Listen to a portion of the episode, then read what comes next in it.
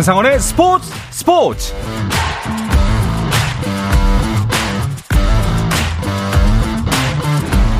스포츠가 있는 저녁 어떠신가요? 아나운서 한상원입니다. 오늘 하루 이슈들을 살펴보는 스포츠 타임라인으로 출발합니다.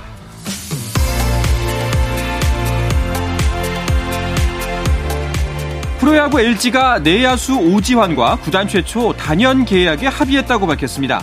계약 내용은 2024년부터 2029년까지 계약 기간 6년에 총액 124억 원인데요.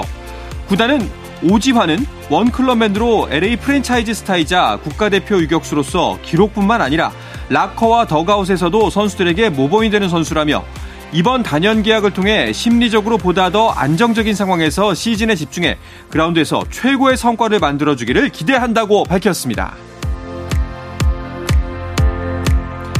한국 스피드스케이팅이 레이크 플래시드 동계 유니버셜 대회 남녀 팀 추월에서 은메달 2개를 획득했습니다. 강수민, 김동희, 박지우조는 여자 팀 추월에서 3분 25초 3호의 기록으로 7개 팀 중 2위에 올랐고 이로써 여자 1500m 금메달, 여자 3000m 은메달을 획득한 박지우는 이번 대회 세 번째 메달을 목에 걸었습니다. 남자 팀 추월에서도 안현준, 박상원, 정양훈조의 한국팀이 4분 09초 62의 기록으로 은메달을 획득했고 여자부는 폴란드, 남자부는 일본이 금메달을 차지했습니다. 호주 오픈 테니스 대회에서 남자 단식 1, 2번 시드가 모두 2회전에서 탈락하는 이변이 발생했습니다. 2번 시드를 받은 세계 랭킹 3위 루드가 남자 단식 본선 2회전에서 세계 랭킹 39위 브룩스비에게 1-3으로 패했는데요. 어제 톱 시드의 나달이 2회전에서 탈락한 데 이어 루드도 32강 진출에 실패하면서 2002년 호주 오픈 이후 21년 만에 메이저 대회 남자 단식에서 1, 2번 시드가 모두 3회전 진출에 실패하는 이변이 연출됐습니다. 미국 프로농구 NBA에서는 애틀랜타 호크스가 댈러스 매버릭스를 130-122로 이겼습니다. 디존테 머레이와 트레이 영이 48득점을 합작하며 팀의 4연승을 이끌었습니다. 댈러스는 돈치치가 30득점 4리바운드 8어시스트로 분전했지만 팀의 패배를 막지는 못했습니다.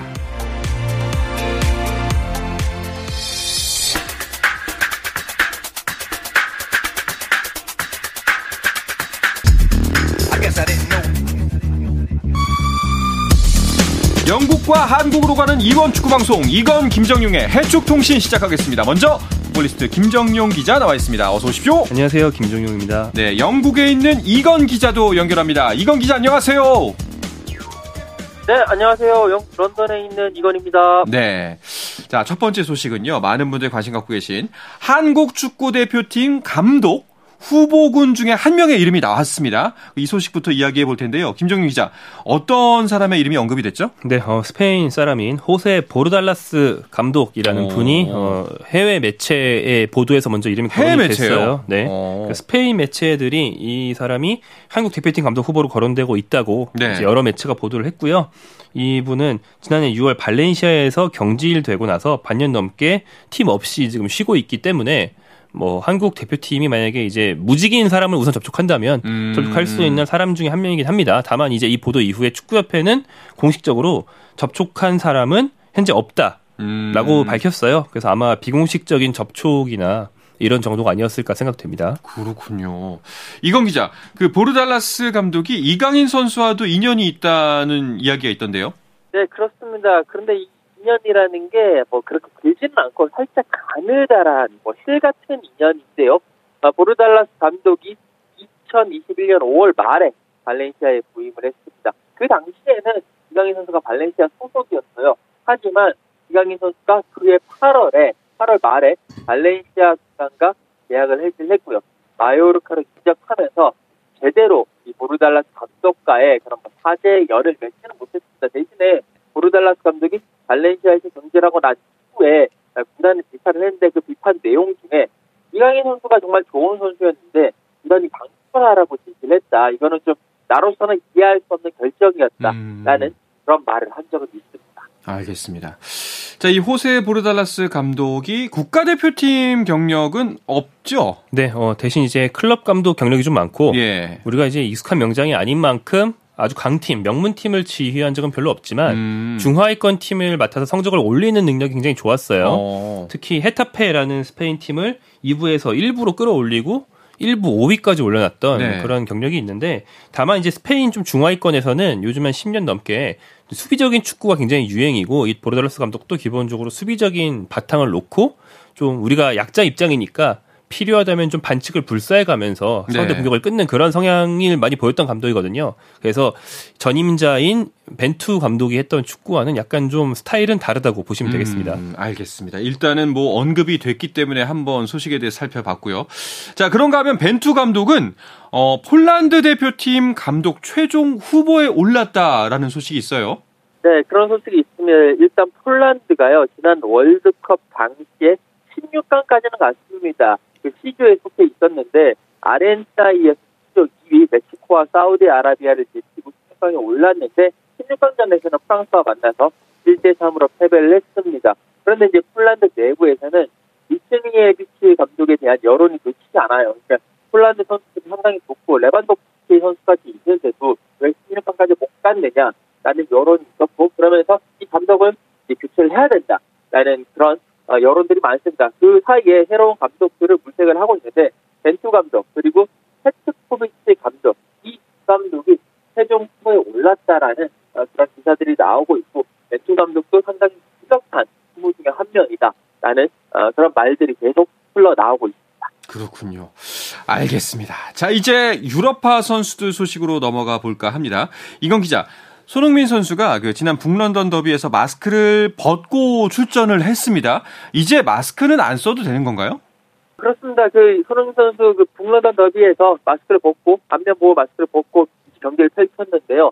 사실 그 안면 보호 마스크 쓰면서 시야 때문에 시야를 많이 가려서 경기력에 큰 곤란을 겪었습니다. 특히나 이 가까운 쪽 볼을 보는 게 힘들다라고 얘기했을 정도였는데, 이제 의무팀으로부터도 마스크를 벗어도 된다라는 이야기를 들었고, 손흥민 선수가 지난해 이제 11월 1일 마르세유 원정에서 얼굴을 다쳤는데 그 이후에 수술하고, 그리고 월드컵을 앞두고 안면 보호 마스크를 썼거든요. 그 당시에 쓰면서 8주 정도 착용을 해야 된다라는 진단을 받았는데 그 이후로 약간 지금 한 8주, 9주 그 정도 딱 지났습니다. 그렇기 때문에 결국에 마스크를 이제 탈출하는데 성공을 했고, 더 이상은 마스크를 쓰지 않고도 경기를 펼칠 수 있게 되어서 향후 경기력에 좀 기대가 더해지는 그런 상황입니다. 아, 정말 다행입니다. 사실 정말 이게 좀 심각한 부상, 더 장기화되면 어떻게 할까 싶었는데 그래도 정말 그 딱 정해진 시간만큼 동안 회복을 했고 8주, 9주가 지나서 마스크를 벗게 돼서 다행이라는 생각이 드는데, 근데 마스크를 벗고 경기에 나서기까지 했는데도 토트넘은 완패를 했죠. 네, 손흥민 선수가 이제 마스크 벗고 풀타임 소화를 했지만 북런던 더비, 아스널과의 라이벌전에서 토트넘이 졌습니다. 전반에만 2골이 터지면서 아스널이 2대0으로 완승을 했고요. 아스널이 지금 리그 최강이죠. 네. 1위를 달리고 있는 팀이고요. 이번 시즌 북런던 더비를 2번 했는데 2번 모두 2골차리 아스널로 이기면서 우승을 향해 순항 중이에요. 그리고 이제 2경기 모두 아스널이 이긴 건 9년 만이라고 합니다.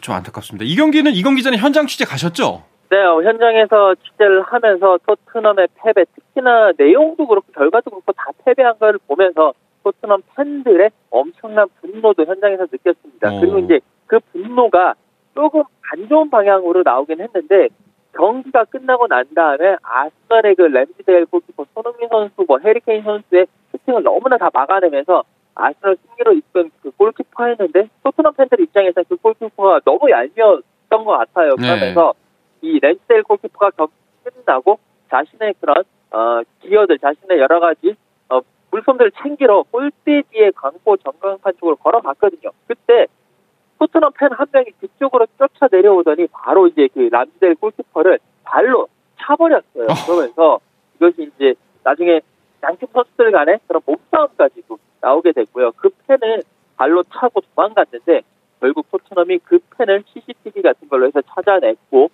그리고 경찰에 넘겼고요. 그 팬은 이제 조만간 6월달에 법정에 나서서 여러 가지 이제 또 법적인 판결을 받게 될 그런 예정입니다. 그렇군요. 네, 이날 굉장히 재밌는 모습이 있었는데, 이제 맞기만 하면 네. 아스널 선수가 피해자인 거지만 그 뒤로 토트넘 측과 몸싸움을 벌이고 하면 쌍방이 되면서 아스널 선수들도 징계를 받을 수가 있잖아요. 그러니까 싸움이 나려고 하니까 아르테타 감독이 선수들을 이게 정말 전속력으로 쫓아가가지고 한 명 한 명 떼어놓고 네. 빨리 돌아가 토트넘 선수들이랑 떨어져 이러면서 싸움을 얼른 말리더라고요. 아 현명했네요. 우승해야 되는데 싸우지 마라. 그렇죠. 네. 현명했습니다. 자 그런데 뭐 경기 아까 말씀하셨지만 경기 결과도 그렇고 경기 내용도 그렇고 사실 좀 많이 실망스럽고 안타까웠습니다. 특히나 말이 많이 나오는 게 손흥민과 페리시치의 조합. 여기에 대해서 정말 말이 많아요. 네, 왼쪽 윙어로 주로 뛰는 손흥민 그리고 네. 왼쪽 윙백 페리시치 호흡이 가장 잘 맞아야 하는 바로 옆에 있는 선수들이지만 시즌이 반이나 지났는데 아직 안 맞고 있어요. 두 선수 모두 자기 대표팀에 가면 굉장히 잘함에도 불구하고 네. 시간이 해결해 줄 줄 알았는데 오히려 시간이 지나면서 더 안 맞는 듯한 그런 안 좋은 느낌도 있고 이날은 손흥민 선수가 침투하는 페리시치에게 스루 패스를 줬는데 페리시치가 놓쳤거든요. 네, 네. 놓치는 것까지도 좀 아쉽지만 그 뒤에 페리시치와 손흥민이 순서대로 이제 짜증을 내는 듯한 모습까지 보여주면서 아, 본인들도 좀 압박감을 많이 받거나 감정이 좀 상해 있는 게 아니냐라는 우려까지 이어졌습니다.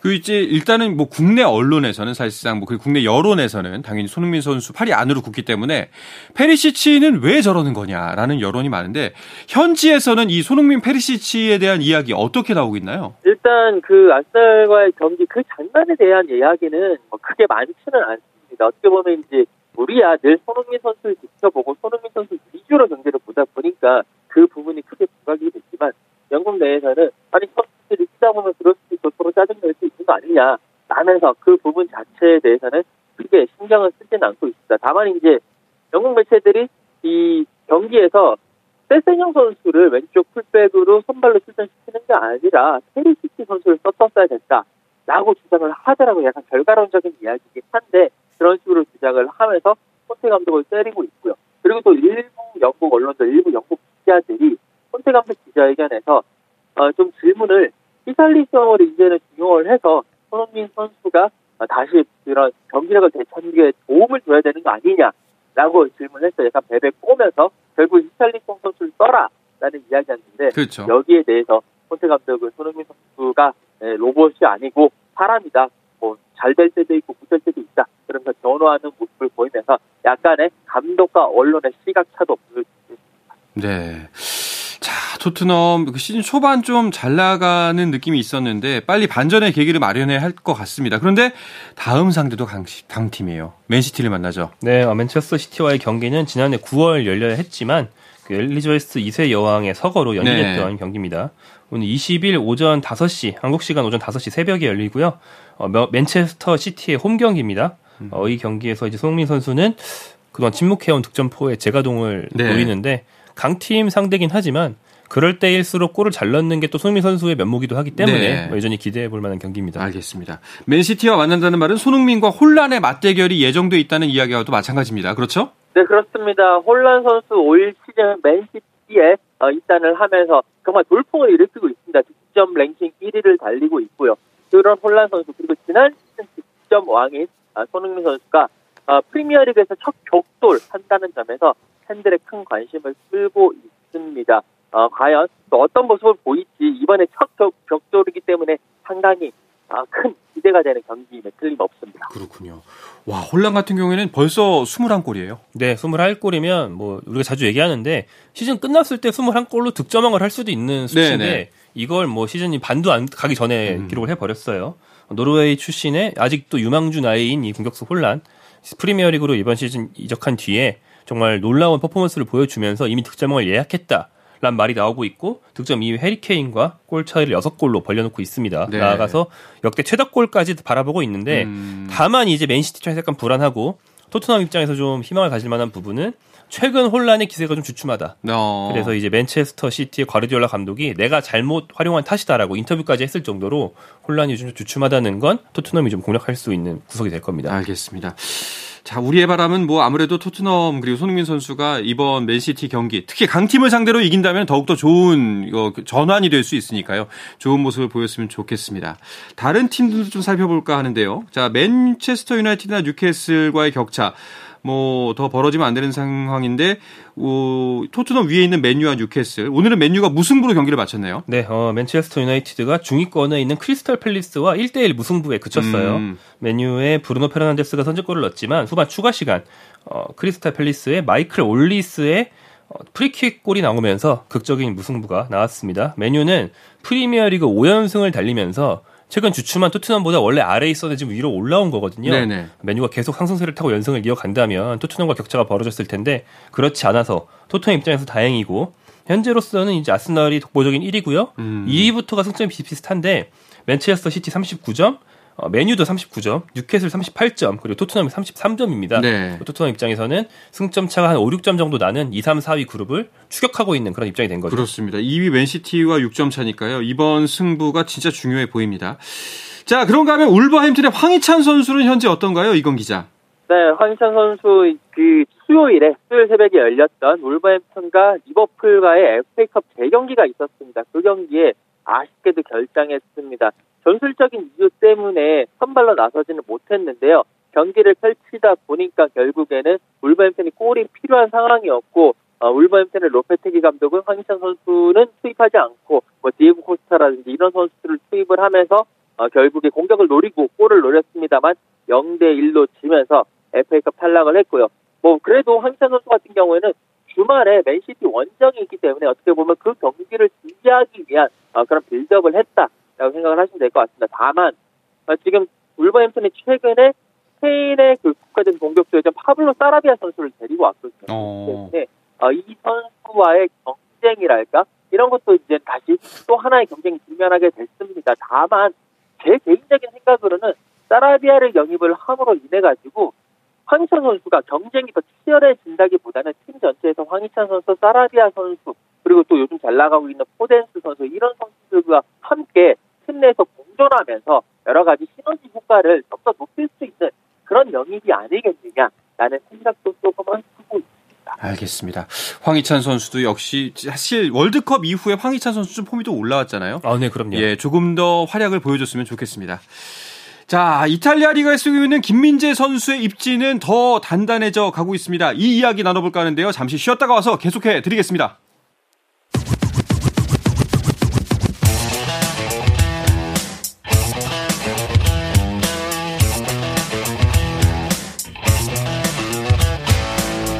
짜릿함이 살아있는 시간.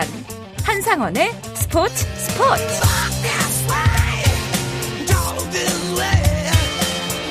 영국과 한국을 넘나드는 이원 축구방송 이건 김정용의 해축통신 듣고 계십니다. 풋볼리스트의 김정용 기자, 영국의 이건 축구 전문 기자와 함께하고 있습니다.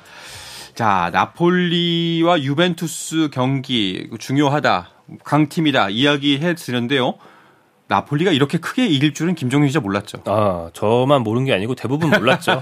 나폴리가 유벤투스를 5-1로 꺾었는데 그러니까요. 이런 이변에 가까운 경기 결과 이후에는 꼭 그런 기사가 따라옵니다. 이탈리아 현지에서 누가 그 스포츠 토토를 통해서 뭐 얼마를 벌었다. 예. 따라올 만큼 굉장히 사람들이 예상하기 쉽지 않은 결과였는데 그게 유벤투스가 이 경기에 앞서서 8경기 동안 무실점이었어요. 네. 근데 한 경기에 5골을 넣을 줄은 정말 아무도 몰랐던 거죠. 그렇죠. 몰아서 8경기 치를 또 골을 먹었습니다. 그런 겁니다. 예. 이건 기자도 이 소식 듣고 놀라셨죠?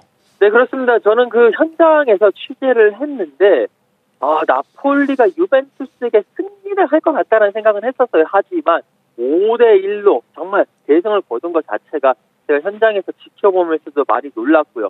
같이 있었던 여러 그 이탈리아 현지 기자들도 믿을 수 없다라는 그 이탈리아 사람들의 특유의 그런 제스처와 함께 믿을 수 없다라는 그런 반응들이 정말 많았습니다. 저도 거기 있으면서 나폴리가 이번에 정말 하겠구나라는 그런 강한 확신이 들 정도로 나폴리의 경기력이 대단했고 유벤투스를 소위 가지고 노는 경기력으로 이탈리아를 평정하고 있구나라는 생각이 크게 들었습니다. 스코어도 스코어인데 정말 경기 내용면으로 훌륭했나 봅니다. 이런 분위기면은 나폴리의 조기 우승도 가능하다라는 이야기까지 나오고 있다던데요. 네, 현지에서 그런 보도가 이미 나오기 시작했고 나아가서 한국에서는 이렇게 세부적인 베팅 항목을 만드는 게 불법입니다만 외국은 그렇지 않기 때문에 나폴리가 언제 우승할 것이냐를 가리는 그런 베팅 항목이 나올 정도다. 다시 말하면 그럴 가능성이 이미 생겼으니까 네네. 사람들이 이것에 대해서 예측하는 놀이를 시작한 거죠. 네. 그런 정도 상황이 됐고요. 2위 승점 9점 차로 2위를 멀리 따돌리고 있고 그동안 2위였던 유벤투스를 직접 잡으면 승점 10점으로 벌렸고요. 네. 이제 AC 밀란이 승점 9점으로 2위가 됐습니다. 이 두 팀과 사이가 좀 많이 벌어져 있죠. 다만 이제 저는 섣부른 예측이라고 보고요. 나폴리 선수층이 두껍지는 않아요. 그렇기 때문에 유벤투스나 뭐 4위 인테르 밀란 같은 팀의 추격이 시즌 중에 한 번 정도는 올 거고 그 고비만 넘기면 되지 않을까 생각합니다. 알겠습니다. 김민재 선수의 존재감은 이 컵 대회 경기에서도 확연히 드러났습니다. 이건 기자가 이 소식은 전해주시죠. 네, 그렇습니다. 이제 유벤투스를 5대1로 대파하고 신바람을 낸 나폴리가 주중에 열렸던 코파 이탈리아 16강전 그리고 리그 최하위였던 크레모네세와의 경기에서 이제 충격패를 당했습니다. 2대2로 무승부를 거뒀고요. 그리고 승부차기 끝에 결국 졌는데 사실 이 경기 김민재 선수가 선발로 출전하지 않았거든요. 나폴리 입장에서는 크레모네세 정도 되는 팀을 상대로 굳이 김민재 선수를 투입시켜야 되겠느냐, 굳이 뭐 선발로 내야 되겠느냐라고 생각을 했는데 경기가 끌려가면서 결국 후반 37분에 김민재 선수가 긴급 투입이 됐습니다만 결국에 패배를 막지 못했고 나폴리는 코파 이탈리아 8강에 진출하는 데 실패를 했습니다. 그만큼 김민재 선수가 없으면 나폴리의 수비가 흔들린다라는 것이 다시 한번 증명이 되면서 김민재 선수의 존재감 영향력이 크다라는 것을 증명하는 그런 경기였습니다. 그렇군요. 김민재 선수 정말 대단한 것 같습니다. 이탈리아 리그도 이제 시즌이 반환점을 도는 시점이죠. 네. 네, 그 김민재 선수의 상반기 평가를 해보면 어떨까요? 네, 한 경기만 더 하면 딱 중간인데 남은 한 경기 상대가 하위권인 셀레르니타나이기 때문에 유벤투스를 꺾은 지금 해도 될 것 같아요. 김민재 선수는 이번 시즌 모든 대회 통틀어서 23경기를 뛰었고요.